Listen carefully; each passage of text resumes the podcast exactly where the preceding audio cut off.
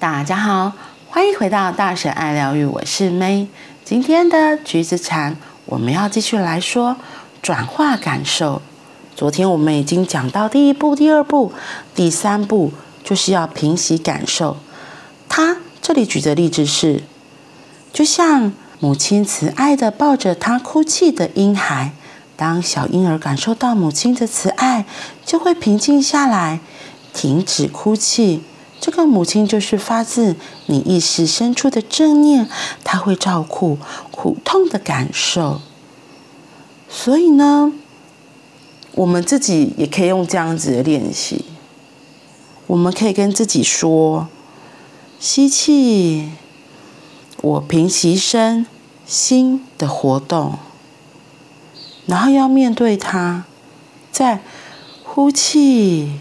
我平息自己的恐惧，所以吸气的时候，先暂停自己现在的状态，然后呼气的时候再平息自己的恐惧。然后这里还有一个很重要，他说不要逃避自己的感受，他说千万不要说你不重要，这不过是一种感受而已。这个不要你不重要这个东西，其实就是在推开我们这一部分的自己，因为。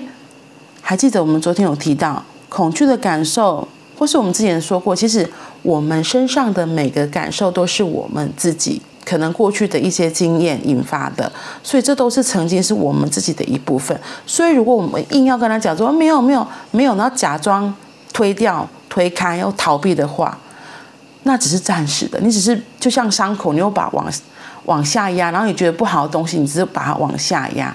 可是累积累积，它到最后还是会出来爆炸的。所以这里有一个很重要的观念在提醒我们的是：千万千万不要对任何自己不喜欢的感受说你不重要，这只不过是一种感受。No，每个感受都很重要。回到我们昨天的第二步骤，我们一定是要正视它，是要跟他说：“嗨，你好吗？”对，不管是恐惧、害怕。或是什么不舒服的感受，都是要跟他正面打招呼，说：“嗨，你好吗？”对，所以我觉得这个很重要。然后要怎么平息这些？就是吸气的时候，我可以自己心里想：“我平息身心的活动。”然后吐气的时候说：“我平息自己的恐惧。”嗯，然后第四步是释放感受，放下它。因为经过前面的呼吸、吐气。我们其实心就比较平静下来，然后当我们平静感到自在，其实恐惧就变了，它就不会像我们一开始看到的那么的可怕，或是那么的害怕，你就会有一个明白知道，哦，这就是恐惧，对，所以我们有正念觉察可以来协助看看这个恐惧，我们可以怎么来真的好好的来面对它。而且呢，最重要的有个观念是，当我们真的已经比较平稳的，可以来好好的跟这个不愉快的感受打招呼，直接要准备放下它。有个很重要，你不是只是觉得哦好，我现在看到它就不会害怕了，好，然后就准备走。他说没有，接下来一个第五步骤是最重要的，是要能够转化恐惧的源头，因为我们要来看看我们到底为什么会有这个不舒服的情绪出来。你要深入观察自己的婴儿，也就是恐惧的感受，看看哪里到底出了什么问题，找出问题的源头，来看看要怎么样可以帮助转化那个感受。这样子的转化过程也很像是在做心理治疗。心理治疗师和病患通常会一起来看，在心理治疗的过程中，心理治疗师和病患是会一起来找到这个不舒服或是恐惧病痛的源头。在哪里，然后再一起来转化面对它。所以他说，我们自己也是这样。而且最重要的是，我觉得他这里说了一个很好的事。他说，老师必须让学生在心中产生一个老师，就是等治疗师真的，一般心理治疗的都有一个疗程嘛，可能就是几次的治疗，然后之后他就离开，他不会一直在你身边。可是如果下一次我们自己独处的时候，又遇到同样的状况，我们可以知道怎么样去面对这个状况。我们自己就有一个老师可以来协助引导面对这个。对，所以他说这个是非常重要的。我们自己就要有一个很大的意愿，要陪着心中的那个自己，一起坐下来看，说：哎，为什么我会有这些不舒服的感受？会有这些害怕、恐惧、焦虑？可以去找到那个源头，就会有个冰崩。我想到一个例子，就是怎么样跟他一起来看。如果你有在看韩剧的话，就是之前有一出叫做《社内相亲》，那出还蛮好看的，就男主帅、女主美这样子。可是呢，男主就是有一个问题，他没有办法在下雨天开车。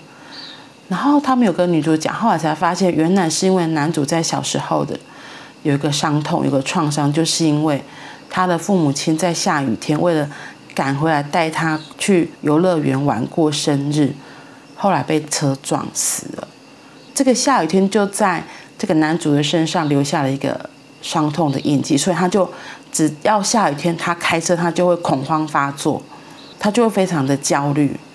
对，所以除非男主他真的愿意正视到说他现在其实已经长大了，然后其实这个发生意外事故不是他的错，就是。透过这样子的过程，他才有可能最后可以鼓起勇气，可以开始在雨天再度开车，就不会那么害怕下雨，不会把下雨这件下雨开车连接到他小时候最大的创伤。对，所以这个就是要去一起去探索、一起去发掘的过程，才会知道哦，原来是这个点。对，然后等到这个男主他知道他其实现在已经长大了，对，然后这个伤痛。是可以放下的了，他就有机会可以在雨天开车。所以你要听我刚刚讲有机会哦，因为他这边最后面有一段说，治疗师的疗法并不是给患者另一套信念，而是试图帮助患者自己看出哪些观念和信仰导致他的痛苦。可是呢，因为有许多的患者急于赶快要把痛苦的感受拿掉。却不想要舍弃自己的信念，可是那些信念观点正是苦受的根源。所以，为什么要练习正念觉察？就是真的要去找到为什么会对于恐惧、对于害怕这些问题的症结点在哪里。有机会去了解，你就有机会可以放下，可以转化它。你的接下来的人生也会有不一样的发生。对啊，所以我觉得这还蛮重要的。所以治疗师和患者必须合作，帮助患者看清楚事物的真相，便是感受与感受融合，平息感受，释放感受，然后我们就能够深入观察它的成因。一旦我们了解自己种种感受的成因与本质，这些感受马上开始自行转化。嗯，真的，我觉得。其实像他从昨天到今天说的这五个步骤，真的，我觉得，当你愿意开始面对自己的恐惧、自己的困难、不舒服的，那不是惯性的逃避。当你愿意面对，其实你就会，你一定是想处理了嘛，你才会去面对它。所以，当你愿意面对了，其实就不一样了。